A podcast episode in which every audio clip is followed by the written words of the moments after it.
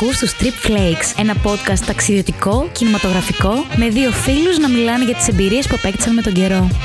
Προσοχή, το επεισόδιο αυτό απευθύνεται σε όλους εσάς που έχετε μια λαχτάρα για έμπνευση στο νέο σας ταξίδι ή ακόμα και για μια πρόταση της επόμενης ταινίας που θα παίξει στην τηλεόραση του σπιτιού σας.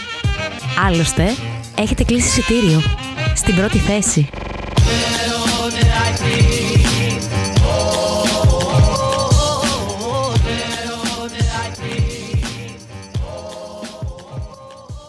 Την ε, τελευταία φορά σας είχα αφήσει στο κομμάτι όπου περιμένουμε για να φύγουμε με το λεωφορείο μας από το Helsingborg και το Göteborg. Αλλά έχω ανέβει κανονικά πάνω στο λεωφορείο, έχω δείξει το εισιτήριό μου και περιμένω να, να ανεβούν και τα υπόλοιπα παιδιά. Περιμένω, περιμένω, περιμένω, περιμένω. One hour later. Και βλέπω τον ε, φίλτατο Αργύρι από κάτω να έχει μια έντονη αντιπαράθεση με τον οδηγό και δεν μπορώ να καταλάβω γιατί. Οπότε και εγώ αρχίζω και ανησυχώ. Λέω, φαντάζεσαι να μην ανέβει ποτέ, να μην τον πάρουμε και να μας να μας μείνει πίσω; Έως ότου κάποια στιγμή έρχεται και μου λέει, Τα κατάφερα. Τι είχε γίνει; Η ιστορία έχει ως εξής. Αυτός ήταν Γερμανός, εγώ έτυχε να μιλάω γερμανικά. Με κοιτάει με μια έπαρση. Το κοιτάω εγώ, λέω το εισιτήριό μου, ορίστε. Μου λέει να το δω, το δείχνω. Μου λέει δεν μπορείς να ανέβεις. Λέω γιατί έχω πληρώσει. Δεν μπορείς να ανέβεις. Πήγαμε να ξεκινήσουμε ένα απλό, μια, ένα απλό ταξίδι, υποτίθεται θα είναι το μοναδικό ταξίδι με λεωφορείο, από το Helsingborg στο Göteborg, αλλά δεν γίνεται να μην έχουμε και κάτι στη μέση να μας αλλάξει τα πλάνα,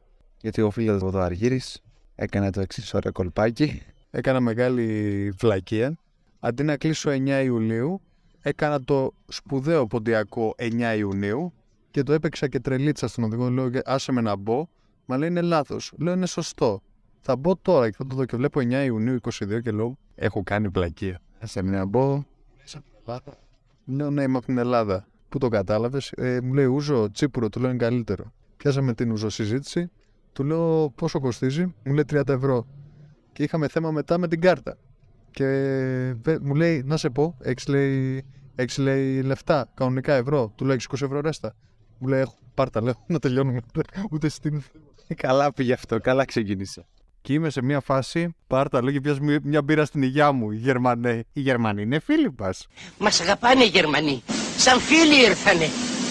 Πάντως το μην το πεις πουθενά κράτησε πόσο, ένα εξάμηνο, ένα εφτάμηνο πλέον από την τελευταία φορά και πλέον μπορεί να το μοιραστεί με όλους σας αφού εμείς το μάθαμε τη στιγμή που έγινε. Ηθικό δίδαγμα. Σε περιπτώσεις που αλλάζετε τρένα και λεωφορεία σαν τα πουκάμισα, πάντα να έχετε καβάτζα ένα 50 ευρώ, 100 ευρώ παραπάνω. Δεν ξέρετε ποτέ τι μπορεί να συμβεί ή σε τι φάση κλείνονται τα εισιτήριά σας. Αυτό είναι το ηθικό δίδαγμα το δικό μου. Τα έδωσα, μόκο και έφυγα. Γιατί αλλιώς δεν θα μπορούσα να φύγω.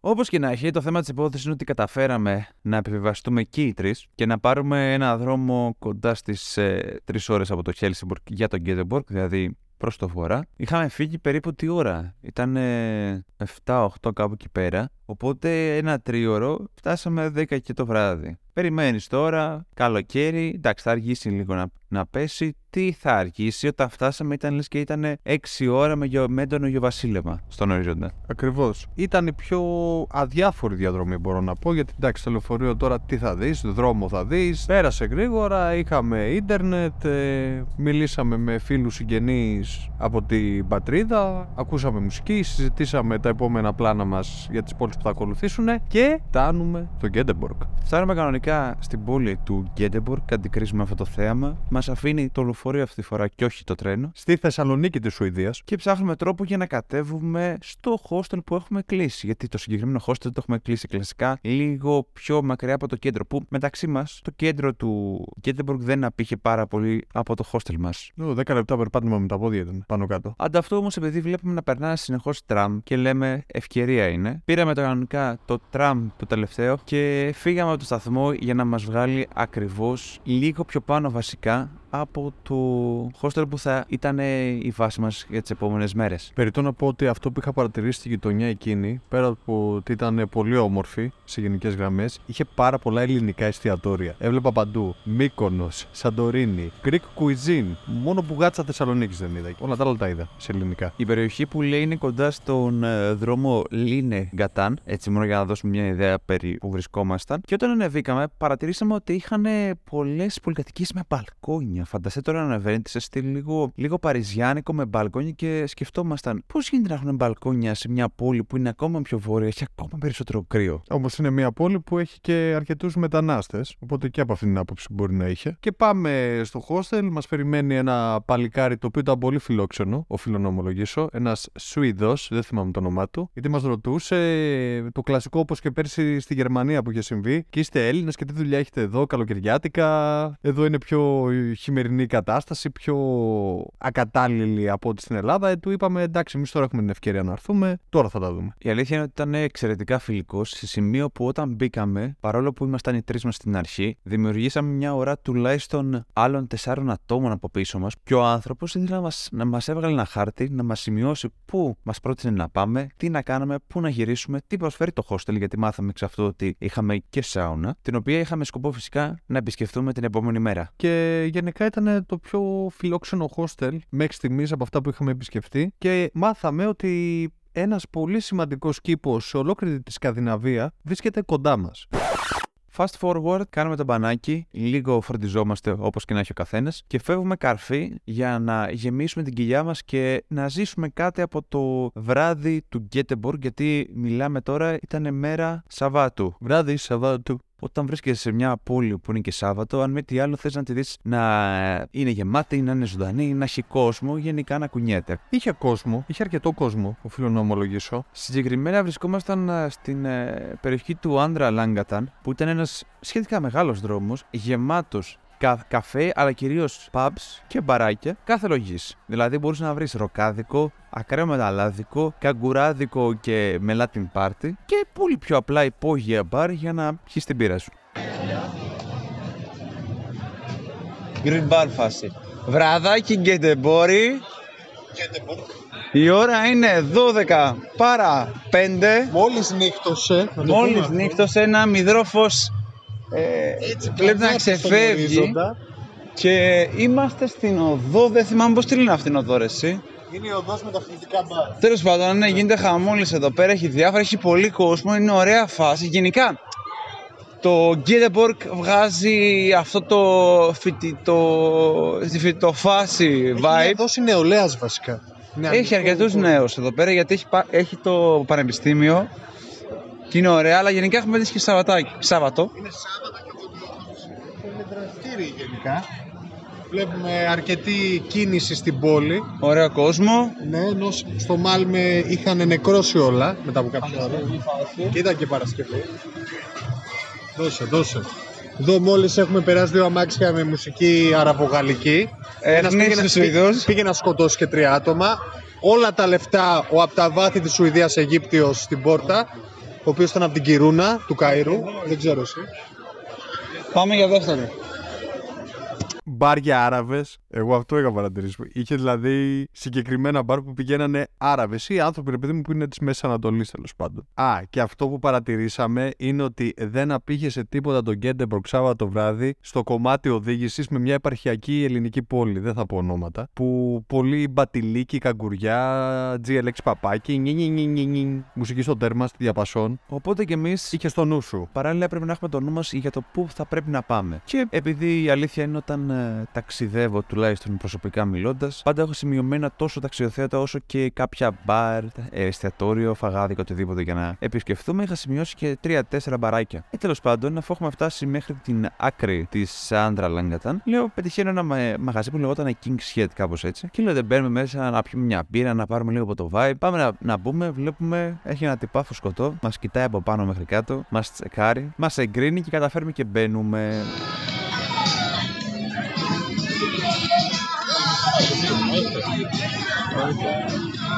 Γουστάρουν, ε! Γουστάρουν, γουστάρουν. Το ζουνε. Σου ξαναλέω, είναι σαν να έχουν βγει από Stranger Things επεισόδιο. Μπαίνουμε μέσα, παραγγέλνουμε τις μπύρες μας, καθόμαστε, πίνουμε, πίνουμε, ακούμε μουσική, περνάμε καλά. Και εκεί που είμαστε σε σταντάκια φάση, ε, βλέπω ότι γυρνάει και, και έρχεται δίπλα μου μια κοπελιά. Και μας κοιτάει και μου λέει την εξής ατάκα. Ακόμα το θυμάμαι. Λέει από πού είστε, Λέει εμείς από Ελλάδα. Γιατί, Α, φαίνεται ότι δεν είστε από εδώ πέρα, λέει. Είστε τα ψηλότερα παιδιά που έχω δει σε όλη την πόλη. Την κοιτάμε. Κοιτάω και γύρω μου λέω, Ντερέκια είναι όλοι. είναι όντως τόσο κοντή. Είναι τόσο κοντή εδώ πέρα στην, ε, στο Γκέτεμπορκ. Ντερέκια ήταν όλοι. Εγώ δεν είδα κοντό προσωπικά. Έλα, πέσιμο ήθελα να μας κάνει, απλά το είπε με τρόπο. Εντάξει. Νομίζω ότι από εκείνο το βράδυ το πιο πολύ αποθυμένο που σου είχε μείνει ήταν ότι δεν πήγες στο Holy Ναι, Moly. εκεί, μα εκεί μέσα ήταν αυτή. Παιδιά, υπήρχε ένα μεξικάνικο στο οποίο είχε κολλήσει το μυαλό του Αργύρι να μπούμε, να μπούμε, να μπούμε, να μπούμε. Αφού έχουμε πιει ήδη τις μπύρες στο προηγούμενο. Μα ήταν το μόνο που χόρευαν, ρε, εσύ. Ήταν το μοναδικό, αλλά είχαμε και λίγο τα ψηλά μας, γιατί εντάξει, ήταν και περίεργες ημέρες, τι θα γίνει και μην πάθουμε και κάτι, αντί να πάμε από εδώ. Είχαμε αυτή την. Ε, Πώς τον είχε, υπήρχε ένα vibe ακόμα περίεργο, γιατί ο, αν μη τι άλλο, σε όλη τη Σουηδία δεν ε, υπήρχαν ούτε μέτρα, ούτε περιορισμοί, τίποτα ακριβώς. Πάντως, ε, πιάσαμε ένα vibe επιτέλους ε, nightlife Σκανδιναβίας, όσο μπορούμε να το πούμε. Βέβαια, εδώ πρέπει να σημειώσουμε ότι οι φοιτητές είναι που παίζουν ε, πολύ σημαντικό ρόλο σε αυτό και εμείς ήμασταν σε μια περίοδο που φοιτητές δεν υπήρχαν και πολλοί. Οπότε όλο αυτό επηρεάζει και την διασκέδαση των χωρών αυτών. Εμένα μου άρεσε πάντως. Και εμένα. Γενικά, σαν ε, νυχτερινή ζωή, εμένα μου άρεσε, είχε φάση. Πήραμε λίγο τη γεύση που χρειαζόταν. Έχουμε κάνει ένα μεγάλο ταξίδι, έχουμε κάποιες περιπέτειες, έχουμε ταλαιπωρηθεί ο λιγοντή και επιστρέφουμε για να πέσουμε για ύπνο. Ξημερώνει η επόμενη μέρα, σηκωνόμαστε, κάνουμε φίκα. Το φίκα στη Σουηδία είναι σαν τελετουργικό. Πολύ μια διαδικασία όπου κάθονται άνθρωποι και πίνουν τον καφέ τους, τον οποίο το συνοδεύουν με διάφορα τοπικά γλυκά. Που έχουν ως ως κατά κύρια βάση έχουν την κανέλα αυτά τα γλυκά. Cinnamon rolls και, και άλλα. Εμείς το κάναμε επιτέλους εκείνη τη, εκείνο το πρωινό και γενικά είναι από τα πράγματα του local Scandinavian food που αξίζει να κάνει κάποιος. Εγώ το προτείνω. Ακριβώς έξω από το hostel βγήκαμε. Πήραμε το καφέ μας, πήραμε το cake με την κανέλα και αφού πήραμε κάποιες δυνάμεις γιατί ήταν απαραίτητες, αν μη τι άλλο, μαζί με το refill του ύπνου, αποφασίσαμε λίγο να σπάσουμε. Ο Τάσος νομίζω την πήγε βόλτα στην ε, πόλη του Γκέντεμπορκ. Εμείς αντιθέτως είπαμε να πάμε προς τα νότια και να επισκεφθούμε το πάρκο το Slot Skogen, που είναι ένα από τα μεγαλύτερα πάρκα από ό,τι μάθαμε στη χώρα. Το μεγαλύτερο στη χώρα. Το οποίο ήταν όντως εντυπωσιακό. Τεράστιο. Μας πήρε πόση ώρα, κοντά στο, στο διωράκι, μία, μία μισή διωράκι, κάπου τόσο. Γιατί αφήσαμε τα κινητά κάτω, περιπλανηθήκαμε, κάναμε βόλτες δίπλα στις λίμνες. Πέσαμε πάνω σε κάτι μικρούς ζωολογικούς κήπους που είχαν άπιες, είχαν Πιγκουίνους. φώκες. Και κάποια στιγμή το πιο ωραίο απ' όλα είναι ότι πέσαμε σε τάρανδο. Ο οποίος ήταν. ε, λογικά ήταν μεγάλης ηλικίας αυτός ο Τάραντος. Ε, υπήρχε μια ταμπέλα που έγραφε ότι εκείνη την περίοδο οι Τάρανδοι. Νομίζω είναι μια περίοδος αναπαραγωγής που δεν αφήνουν ε, τους Ταράνδου να κάθονται εκεί πέρα και τους μαζεύουν τέλος πάντων. Αυτός ήταν ε, ο τελευταίος Τάρανδο που είχε μείνει εκεί πέρα. Βαριεστημένος, πολλά βαρύς. Εντάξει, ήταν ε, εντυπωσιακό ζώο να το βλέπεις. Πάντω όταν επιχείρησε να σηκωθεί, ήταν θεόρατο, θεόρατο ζώο. Τεράστιο. γιατί δεν είχαμε συναντήσει ποτέ ξανά από κοντά και ήταν ε, ιδιαίτερα εντυπωσιακό να, το, να τον βλέπεις από κοντά αυτό το ζώο. Κάνουμε τη βόλτα μας κανονικά μέσα από το πάρκο, έχουμε πάρει λίγο καθαρό αέρα, αν μη τι άλλο. Λέμε, ωραία, γιατί δεν επιστρέφουμε να δούμε και κάτι λίγο πιο μ, γραφικό από την πόλη. Πρωινό με καταπληκτικό καιρό, καφεδάκι, κανέλ, κνούμπελ, πώς λεγόταν αυτό. Όχι, φίκα είναι η αίσθηση που έχεις. Δεν λέγεται έτσι το πράγμα αυτό, ρε. Και πρώτη βόλτα στο Slotskogen Park. Θεωρητικά, έτσι μας είπε ο ρεσεψιονίστ, η αλήθεια είναι. Είχαμε την ελπίδα βέβαια να δούμε μ, ταράνδους, τελικά είδαμε ένα θηλυκό ταράνδο που μάλλον ήταν λίγο κατα... καταθλιπτική. Καταθλιπτικός. Δεν είναι το καλοκαίρι εποχή. Οπότε καταλήξαμε να πέσουμε με τις γίδες. Να πεις το ίδιο κάνουμε και στα χωριά, αλλά εντάξει, είχε φάση. Με το πόσο εξοικειωμένα είναι με τους ανθρώπους, μικρά και μεγάλα. Γιδάκια.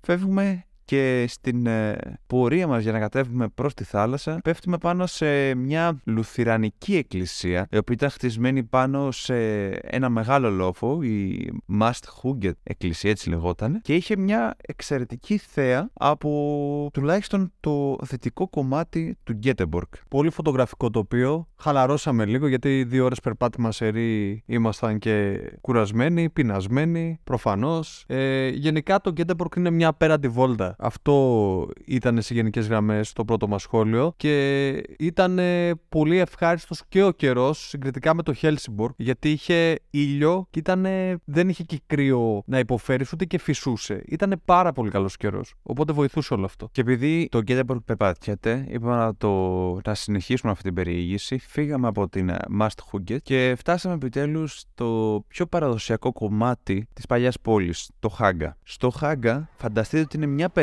γεμάτη πέτρινα σπίτια, πλακόστρωτα και άμα έχετε πάει Θεσσαλονίκη είναι σαν μια μεγάλη βαλαωρίτου. Ναι, ακριβώς. Δεν μπορείς να το θέσει πιο σωστά για μένα. Απλά πιο, νομίζω πιο σκουρόχρωμη σε αντίθεση με τη Βαλαωρίτα. Το τούβλο, το ιταλικά της πέτρας μάλλον που χρησιμοποιούσαν. Το οποίο ήταν απέραντο, πολύ ιδιαίτερο, πολύ όμορφο. Εκεί μπορούσες να πα- πήραμε κάποια σουβενίρ, εγώ προσωπικά, και κάποια δώρα που ήθελα να πάρω σε αυτά τα μαγαζιά. Βασικά ήταν γεμάτη η περιοχή από σπίτια πέτρινα αλλά και παραδοσιακά ξύλινα σε σοκάκια, σε πέτρινους δρόμους γεμάτο καφέ, γεμάτα, το έλεγα λίγο bohemian style την όλη περιοχή και από ό,τι μάθαμε ήταν παλιά πόλη την περίοδο του 16ου-17ου αιώνα που ένωνε το κεντρικό κομμάτι του φρουρίου. Του φρουρίου που θα πηγαίνει μετά το Σκάνσεν Κρόναν. Η περιοχή που περάσαμε κανονικά, αφού στρίψαμε από εδώ, στρίψαμε από εκεί, στρίψαμε παραπέρα, μέχρι που το είδαμε να ξεπροβάλλει πάνω από το λόφο. Φανταστείτε τώρα είναι ένας, ε, ένα φρούριο με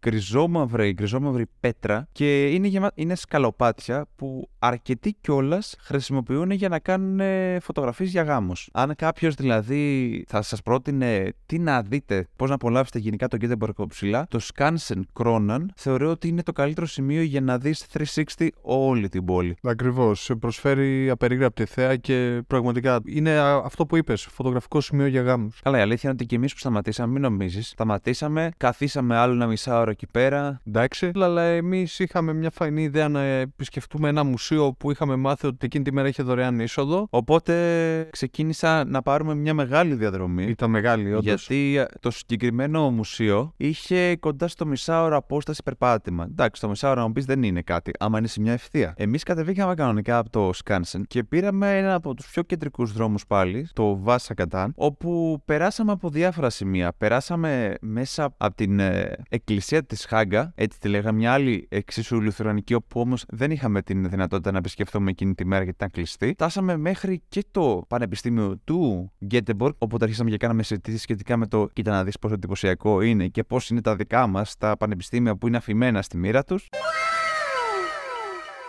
Γκρινιάξαμε λίγο ενδιάμεσα και φτάσαμε κανονικά στην ε, Avenin ή αλλιώς στην Avenon Parade ε, Street, τέλος πάντων. Όπου από εκεί πέρα είναι ένας ε, μεγάλος φανταστείτε δρόμο γεμάτο διακλαδός για τα τραμ που καταλήγουν σε ένα άγαλμα του Ποσειδώνα. Έτσι τουλάχιστον είχα διαβάσει εγώ. Φτάνουμε τέλος πάντων κοντά στο άγαλμα του Ποσειδώνα και βλέπουμε ένα Ποσειδώνα να κρατάει έναν ε, ροφό, δεν ξέρω τι ήταν εκείνο το πράγμα. Ήταν το- το χειρότερο άγαλμα Ποσειδώνα που έχω δει στη ζωή μου. Δεν κρατούσε ούτε τρίενα, δεν είχε γένια, είχε Ο Ποσειδώνα ψάρακας στο στρατό πρώτη μέρα. Ε, τι ήταν αυτό. ρε; εξυρισμένος. Γιώτα 4 όπλο. Ατρίενο, χωρίς τρίενα. Μάλλον τα προσωπικά χαρακτηριστικά είχαν βγει κάπως παράξενα καθώς ήταν λίγο πιο πιθηκόμορφος. Ο Ποσειδώνα ήταν ή ο Aquaman εξυρισμένος. Δεν, δεν κατάλαβα. Δεν. Πάντως δεν παρέπεμπε στον κλασικό Ποσειδώνα που έχουμε συνηθίσει εδώ πέρα. Γράψτε ρε παιδιά από κάτω ο Γοργόνος. Δηλαδή, οκ. Φεύγουμε από εκεί πέρα για να γυρίσουμε, να ψάξουμε να βρούμε το λεγόμενο Μουσείο του Παγκόσμιου Πολιτισμού. Τραβάω εγώ τον Αργύρη από εδώ και από εκεί, περνάμε ένα άλλο εντυπωσιακό, κάποια άλλα εντυπωσιακά κτίρια, τα λεγόμενα Gothia Towers. Αν ποτέ βρεθείτε εκεί πέρα, είναι εντυπωσιακά, είναι τρία κτίρια στη σειρά, δίπλα από το λούνα παρκ και φτάνουμε στο μουσείο. Λέμε, ωραία, ας μπούμε να δούμε το μουσείο, να δούμε πώς είναι, που είναι και δωρεάν. Μπαίνουμε μέσα. Ε, φανταστείτε, πώς είναι κάποια ελληνικά μουσεία που δεν έχουν μεταφράσει και είναι όλα στα ελληνικά; Ε, κάπως έτσι ήταν και εκεί πέρα. Ήταν όλα Στα Σουηδικά. Οπότε δεν βγάλαμε άκρη. δεν βγάλαμε άκρη και αποφασίσαμε ότι η ώρα πλησίαζε γιατί παιδιά ερχόταν η καλύτερη στιγμή της ημέρας που ήταν η σάουνα. Ου. Και επειδή το γοργόν και χάριν έχει, πήραμε μια διαφορετική διαδρομή έτσι για να έχει λίγο ποικιλία. Η βόλτα μας τέλος πάντων. Μπήκαμε μέσα από την ε, βιβλιοθήκη των ανθρωπιστικών επιστημών του Πανεπιστημίου, ένα υπέροχο πάρκο Renstrom's Parking. Περάσαμε και από το Luna Park του Γκέντεμπορκ και ήταν μια urban περιοχή πολύ αστική η οποία φαίνεται ότι γίνονταν έργα, τη στολίσανε με γκράφιτι. Δεν ήταν καθόλου πατημένα από τρίτους. Γιατί μάλλον ήταν πρωτοβουλία του Δήμου, από ό,τι καταλαβαίνω πηγαίνω εγώ. Ή υπάρχει παιδεία στο όταν βλέπεις κάτι όμορφο, μην γράφεις από πάνω το όνομά σου ή μην γράφεις, ξέρω εγώ, πάω κτήρα 4 ή Ολυμπιακός κτήρα 7 κτλ. Παίρνουμε τη διαδρομή και φτάνουμε πάλι στο hostel μας εντάχει. Κανονικά, για να προλάβουμε την ώρα γιατί φανταστείτε ότι η σάουνα άνοιγε για ένα τρίωρο, κάθε μία ώρα αντιστοιχούσε μία για άντρες, μία για γυναίκες και η τελευταία που θα πηγαίναμε εμείς ήταν τα μεικτά. Και λέμε θα πάμε να κάνουμε μεικτά. Έχουμε μιλήσει με τον φίλο μας τον Τάσο, του λέμε Τάσο θα πάμε να κάνουμε σάουνα. Λέει, Α, φίλο, εγώ δεν θέλω. Δεν, δεν είμαι σε mood. Συχαίνομαι.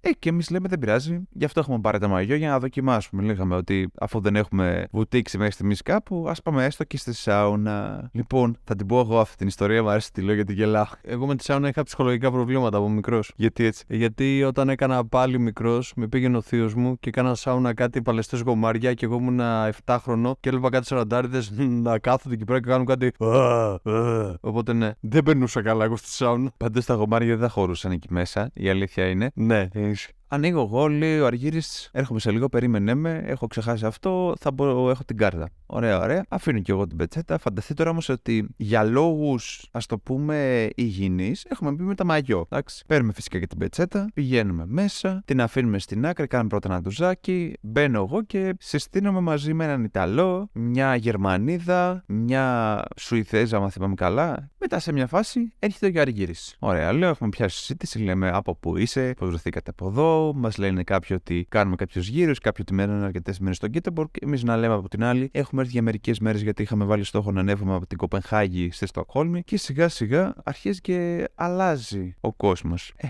με το που φεύγουν όλοι και έχω μείνει με τον Αργύρη, του λέω πήγαινε στην άλλη άκρη, πήγαινε έτσι να απλωθούμε και έχει μείνει ο Ιταλός. Πιάνουμε τη συζήτηση με τον Ιταλό και σε μια φάση μου λέει ο Αργύρη, δεν αντέχω άλλο, έχω σκάσει, φεύγω. Τη στιγμή που φεύγει, μπαίνει ένα παλικάρι που τα έχει πετάξει όλα έξω, όπως τον γέννησε η μάνα του, μόνο τα με τα καλαμπαλίκια σε κοινή θέα. τα μέζεα, ναι. Και έρχεται και κάθεται δίπλα μου. Ε, εντάξει, ήταν λίγο άβολο στην αρχή, αν μη τι άλλο. Και ξεκινάμε πάλι την πικιά. Μας ρωτάει από πού είστε, τι κάνετε εδώ, πώς τα περνάτε; Και πιάνουμε τη συζήτηση. Με το που με ρωτάει εμένα, του λέω από πού είσαι, μου λέει Γερμανία. Ok, okay, λέω. Λέει, μ' αρέσει πολύ η σάουνα. Λέει, στη Γερμανία πηγαίνω πολύ συχνά. Λέει, από εδώ και από εκεί. Λέω, περίεργο, λέω, γιατί συνήθως στην Ανατολή το συνηθίζουν αυτό το πράγμα. Όχι, λέει, και γενικά και στο, στο βορρά μας αρέσει πάρα πολύ. Ωραίο φακ, λέω, δεν το γνώριζα. Και μου λέει, από πού είσαι; Λέω, εγώ από Ελλάδα. Άντε, ρε, λέει, από πού; Ε, λέω, «Ε, από μια πόλη, λέω. Εντάξει, είναι η δεύτερη μεγαλύτερη, αλλά κατά πάσα πιθανότητα συνήθως δεν την ξέρουν και πολύ από τη Θεσσαλονίκη. Έλα, ρε φίλε, λέει, από τη Θεσσαλονίκη. Τον κοιτάω, εγώ λέω. Ναι, την ξέρεις. Δεν μου λέει πλάκα κάνεις. Ο πατέρας μου λέει σπούδαζε εκεί πέρα. Πού σπούδαζε; Σπούδαζε, λέει Σόφια, αλλά κατέβαινε πολύ συχνά στη Θεσσαλονίκη. Συνήθω το αντίθετο κάνανε. Ξέρεις. σπούδαζε οδοντίατρος. Δεν γίνονται μόνο στην Ελλάδα αυτά, έτσι. Τον είχε φέρει ο πατέρας, τον είχε πάει και είχαν κατέβει βόλτα στη Θεσσαλονίκη, ξέρω και τη Χαλκιδική και όλα τα σχετικά. Πολύ Γερμανία σε αυτό το επεισόδιο. Πάλι. Πάλι, ναι. Το θέμα της υπόθεσης είναι ότι, παιδιά, όποτε πηγαίνετε κάπου και έχουν κάποιες δωρεάν παροχές, όπως και τη σάουνα, μην χάσετε την ευκαιρία να τις δοκιμάσετε. Α, τώρα, μα τα πετάξετε έξω ή όχι, αυτό είναι δικό σου πρόβλημα, όχι δικό μας. Ε, και κάνει αυτή τη γνωριμία με τον Γερμανό. Πάμε να φάμε. Παφά. Παναγία μου, τι φάγαμε. Κόντεψε να με δολοφονήσει αυτό το πράγμα που κάναμε από τη βατέντα. Δεν είχε φαγητό εκεί πέρα τέλος πάντων και πήγαμε σε ένα σούπερ μάρκετ τώρα να πάρουμε ό,τι, βρει- ό,τι βρούμε. Έχουμε αφήσει τον Αργύρι να, να κάνει μπάνιο. Και πάω εγώ με τον Τάσο, λέω θα πάμε σε κάποιο σούπερ μάρκετ. Ε, είχε ένα Lidl εκεί κοντά. Λέω θα πάμε να πάρουμε διάφορα πράγματα. Κάνα έτοιμο γεύμα. Ενώ πάμε να πάρουμε τα έτοιμα γεύματα, πέφτει το μάτι μου ότι είχε κάτι πίτσες. Λέω, ψήνεσαι, λέω να πάρουμε καμιά πίτσα στον καθένα και να πάρουμε και κάτι άλλο συνοδευτικό, άμα είναι από δίπλα. Ξέρω εγώ, ένα έτοιμο φαΐ, δηλαδή έτσι λίγο να γεμίσουμε, γιατί τόσο καιρό όλοι τρώμε σαλάτες και μαλακίτσες. Μου λέει, γιατί όχι, κάτσε να τον πάρω τηλέφωνο. Σε παίρνει τηλέφωνο, θυμάμαι τότε. Λες, ναι, ναι. Α, και γυρνάμε πίσω. Έλα που όμως είχαμε ξεχάσει κάτι πολύ πολύ βασικό. Δεν είχαμε πάρει λαδόκολλα, γιατί φυσικά δεν είχαν λαδόκολλα. σε μια φάση βαριόμαστε να πάμε μέχρι το Lidl. Δεν ξέρουμε πώς θα την ψήσουμε. Εντάξει. Εμένα κόντεψε να μου ξανάρθει παλινδρόμηση αυτό το πράγμα που κάναμε. Απορώ πως δεν έπαθα. Και έχουμε τη φαϊνή ιδέα να τη βάλουμε στο φούρνο μικροκυμάτων. Πεντανόστιμη. Μην το δοκιμάσετε ποτέ αυτό το πράγμα. Μην Ποτέ, βάλετε παιδιά, πίτσα. είναι ότι πιο πέρα από ανθυγινό είναι και τέρμα χάλια. Παράλληλα, εγώ να σημειώσω μια συμβουλή. Σε περίπτωση που δεν έχετε λαδόκολλα, σε περίπτωση περίπτωση που το ταψί επίσης είναι μεγάλο για το φούρνο που θέλετε να, να το βάλετε, έχω μια άλλη πρόταση. Όχι τόσο καταστροφική όπως αυτή που κάνουν τα παιδιά. Πάρτε ένα τηγάνι, βάλτε την πίτσα εκεί πέρα, βάλτε τη στο φούρνο, γιατί φυσικά στο τηγάνι απλά θα ψήσετε από κάτω. Βάλτε τη σε χαμηλή φωτιά, κάντε λίγη υπομονή και θα φάτε μια χαρά την πίτσα σας. Αλλά γενικά πάρτε λαδόκολλα. Μην το ξεχνάτε. Και μην μπείτε σε αυτές τις διαδικασίες τώρα. Αυτά τα πράγματα. Κοντινά μονοπάτια ήταν για το στομάχι μου. Σε κάποια φάση δεν θέλαμε να φάμε κι άλλο. Γιατί άραγε, γιατί ήταν τόσο νόστιμο. Και αφού τα παιδιά κατεβάσαν αυτή την αηδία και έχουμε φρεσκαριστεί, έχουμε γεμίσει με οτιδήποτε ο καθένας στα στομάχια μας, ξαναχωριζόμαστε και φεύγω εγώ με τον Αργύρι για να κάνουμε άλλη μια γύρα προς ε, ένα από τα εξίσου σημαντικά σημεία του Γκέτεμπορκ, το οποίο ήταν ε, το Maritime το οποίο συνήθως κλείνει το χειμώνα, να ξέρετε. Είναι ένα, ένα παλιό εστιοφόρο, το οποίο επίσης το είχαν και στην ε, εστιοφόρο. Ένα παλιό πολεμικό πλοίο, το οποίο πλέον το χρησιμοποιούν καθαρά για μουσιακούς σκοπούς. Φαινόμενο πολύ συχνό στη Σουηδία. Πολεμικά πλοία να τα κάνουν σαν μουσεία. Άμα έχεις, ε, πώς το λένε, τέτοια διαμάντια, αν μη τι άλλο, το πρώτο πράγμα που πρέπει να κάνεις είναι να τους φτιάξεις σαν ε, μουσείο. Full υπέρ. Περνάμε κανονικά την ε, Γιάντορξ Καντάν. που ήταν συνδεμένη με την Esperanton Splatsen, που θα μιλάω κάπως έτσι συνέχεια, ξεπροβάλλει, ας το πούμε,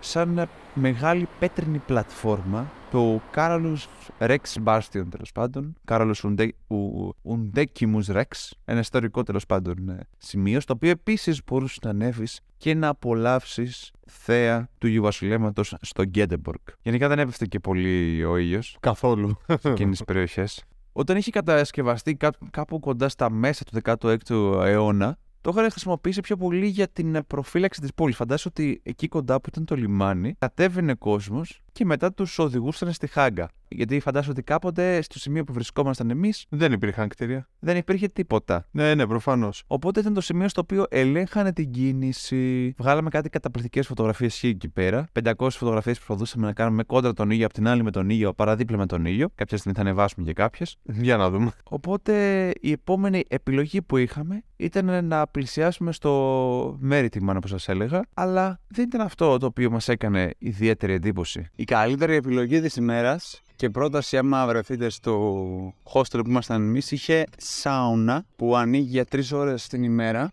και μπορεί κάποιος να πάει να την επισκεφτεί και να κάτσει δωρεάν. Οπότε εγώ λίγο πίεσα τους υπόλοιπους, λέω παιδιά πάμε, πάμε, πάμε, πάμε, πήγαμε, βγάλαμε το είναι μας. Ήταν εξαιρετική εμπειρία πάλι να καθίσουμε στη σάουνα, ειδικά ο Τάσος ο οποίος δεν έχει ξαναπάει. Αλλάξαμε παραστάσεις και τώρα ήρθαμε στην, ε, πώς λέγεται, η περιοχή, στην περιοχή είναι Βαλγκράβεν. Βαλγκράβεν. Βαλγκράβεν. Είναι δίπλα στο λιμάνι, γραφική, γραφική αρκετά, καστράκια κλπ. Η διαδρομική και το φως είναι μουδιά. Εντύπωση μας είχε κάνει μια πολύ ιδιαίτερη μαρίνα όπου βρίσκονταν εκεί κοντά στην περιοχή αυτή και υπήρχε το άγαλμα ενός διάσημου Σουηδού, δεν θυμάμαι το όνομά του, είτε ναυτικός ήταν αυτός είτε θαλασσοπόρος. Και εκεί την ώρα πέφτει το ηλιοβασίλεμα. Ήταν 10 και το βράδυ και ακόμα φοράγαμε γυαλιά ηλίου. Αυτό δεν θα το ξεχάσω ποτέ. Και εκεί πέρα καθόμασταν εμείς, δεν θυμάμαι αν είχαμε πάρει και μια μπύρα στο χέρι και κάναμε αποτίμηση το μέχρι τώρα ταξίδι. Και διότι μας είχε μείνει μόνο μία πόλη, ο τελευταίος προορισμός, που ήταν ε, η Στοκχόλμη. Και λέγαμε πόσο ωραία παίζει να είναι στο Στοκχόλμη. Αυτά εντάξει, θα τα πούμε μετά στο επόμενο επεισόδιο. Αλλά συζητούσαμε. Και είχαμε αράξει, γιατί το Γκέντεμπορκ, όπως παρατηρείτε, το έχουμε πάει τάπα. Έχουμε αράξει μόνο για να φάμε εκείνα τα πράγματα. Εδώ να σημειώσω επίσης και το κομμάτι ότι όταν είχαμε φτάσει σε αυτή την ε, πλατιούλα, την οποία είχα ψηλοσημειώσει πιο πολύ γιατί βρισκόταν κοντά στην όπερα του Γκέτεμπορκ, λεγόταν UC Björling Square και, και τέσσερα από τις κριτικές που υπήρχαν γι' αυτό ήταν ότι αποτελεί ένα, τώρα συγκεκριμένο όπως το είχα βάλει κιόλας, ένα εξαιρετικό σημείο λιμανιού που είναι ιδανικό για επίσκεψη και για να σκοτώσεις το χρόνο σου συζητώντας με φίλους. Χωρίς να το έχουμε διαβάσει μόλις το είχαμε κάνει και δεν το ξέραμε. Είναι ένα κομμάτι το οποίο σίγουρα πρέπει να σημειωθεί και να το δει κάποιος. Είναι πάρα πολύ. Οπωσδήποτε. Σε χαλαρώνει, παιδιά. Χαλαρώνεις εκεί πέρα. Μετά τη Must Kuget ήταν το αγαπημένο μου σημείο στο Γκέντεμπορκ. Το UC Björlings. Ναι. Άντε. Εκεί που αράξαμε και χαλαρώσαμε. Γιατί πραγματικά εκεί χαλάρωσα. Χαλαρώσαμε τόσο πολύ που ξεχάσαμε και τον Τάσο.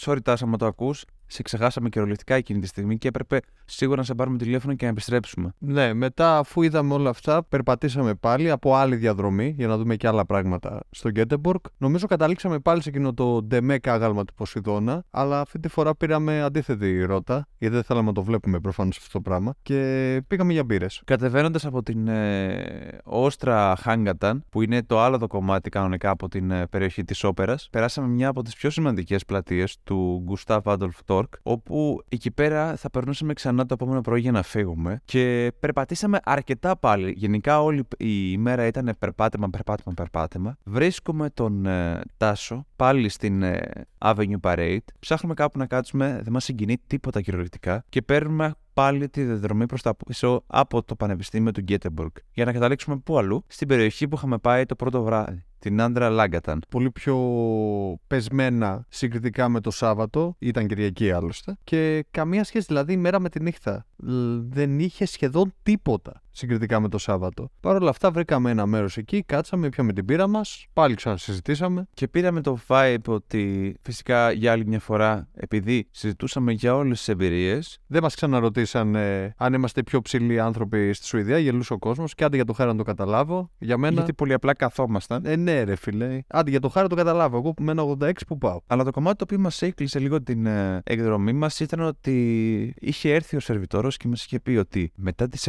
11, άμα θυμάστε καλά που το λέγαμε και στο Μάλμε, μετά τις 11 θα σας παρακαλούσα να μπείτε μέσα και να πιείτε το ποτό σας γιατί απαγορεύεται να βρίσκεστε έξω. Πάλι είχε γίνει κάτι τέτοιο. Ισχύει. Και σε γενικές γραμμές αυτό ήταν. Και ήπιαμε το ποτό μας αρκετά γρήγορα, αν με τι άλλο, το πιούμε αρκετά γρήγορα. Το ρουφήξαμε βασικά. Το ρουφήξαμε και πήραμε την, το δρόμο της επιστροφής για το hostel, γιατί πολύ απλά έπρεπε να, να φύγουμε πολύ νωρίς. Το οποίο πρέπει να σημειώσουμε ότι οι υπόλοιποι, τέλος πάντων, οι ας πούμε ταξιδιώτες του hostel κοιμόντουσαν ώρες πριν, έτσι. Όταν φτάσαμε εμείς, Δηλαδή, παίζει να ήμασταν οι μόνοι ξύπνοι. ήμασταν οι μόνοι ξύπνοι που ήρθανε και οι μόνοι που ξυπνήσαν τόσο νωρίς για να φύγουν. Ναι, πραγματικά. Γιατί είχαμε ξυπνήσει, νομίζω, 5 η ώρα το πρωί. Πέντε η ώρα και έμοιασε σαν να ήταν ακόμα 9 η ώρα το πρωί. για να κάνουμε μία από τις ε, ομορφότερες διαδρομές από το Γκέντεμπορκ στο Κόλμη, λεπτομέρειες για τις οποίες θα μάθετε στο επόμενο επεισόδιο.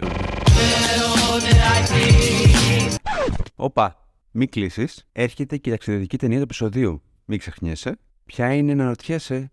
Κάνε υπομονή και άκουτε συνέχεια.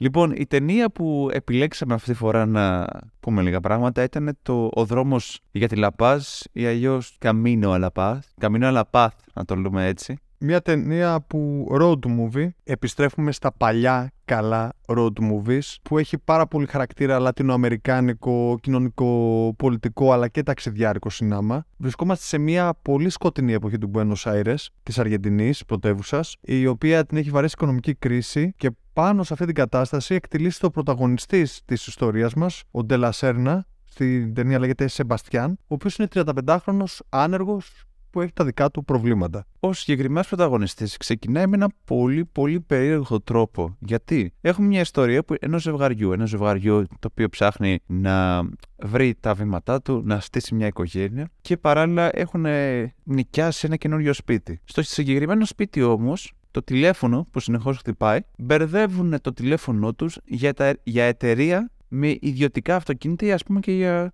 μεταφορές.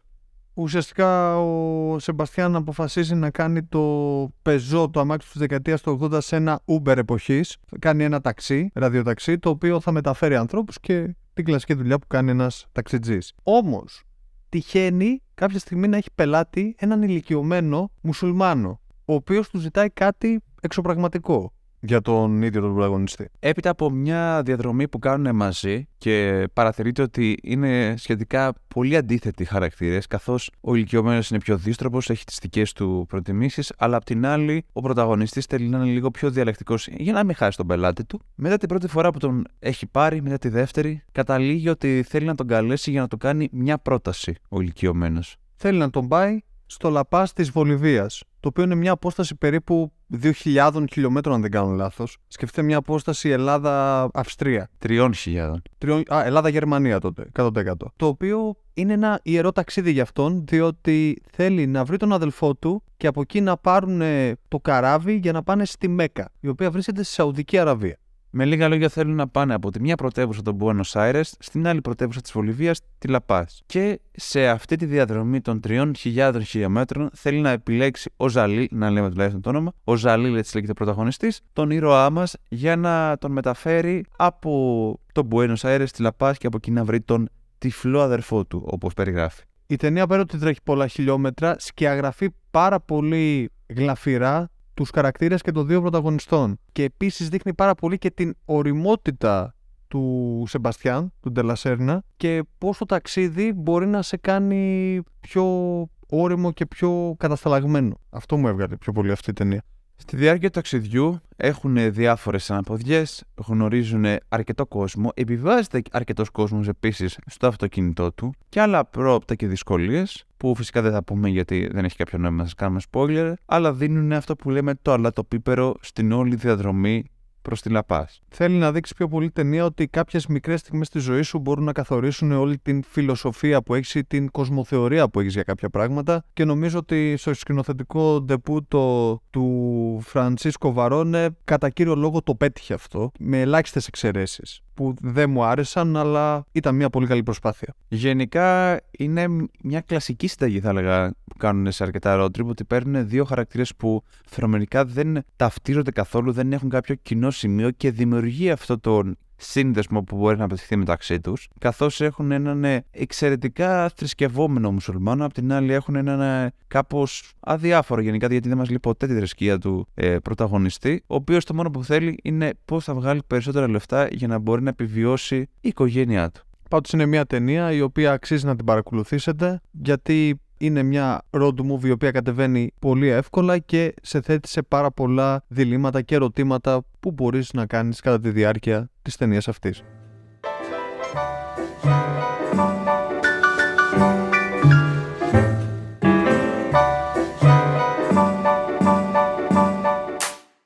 Μπορεί να κάνουμε αυτό το podcast για να βγάλουμε γούστα εμείς, Αλλά και για να ταξιδέψετε κι εσείς μαζί μας. γιατί όχι να μην βάλετε την πόλη ή ακόμα και την ταινία που αναφέραμε στη λίστα σας. Γι' αυτό, αν σας άρεσε το επεισόδιο, Κάντε γραφή σε όποια πλατφόρμα ακούτε το podcast μας. Spotify, Apple Podcast, Google Podcast, Cashbox και μοιραστείτε το με τους φίλους σας και τους γνωστούς σας. Για να ταξιδέψουν και αυτοί. Εμείς είστε χαραμοφάιδες Συνεχίζουμε τα ταξίδια μας στο επόμενο επεισόδιο.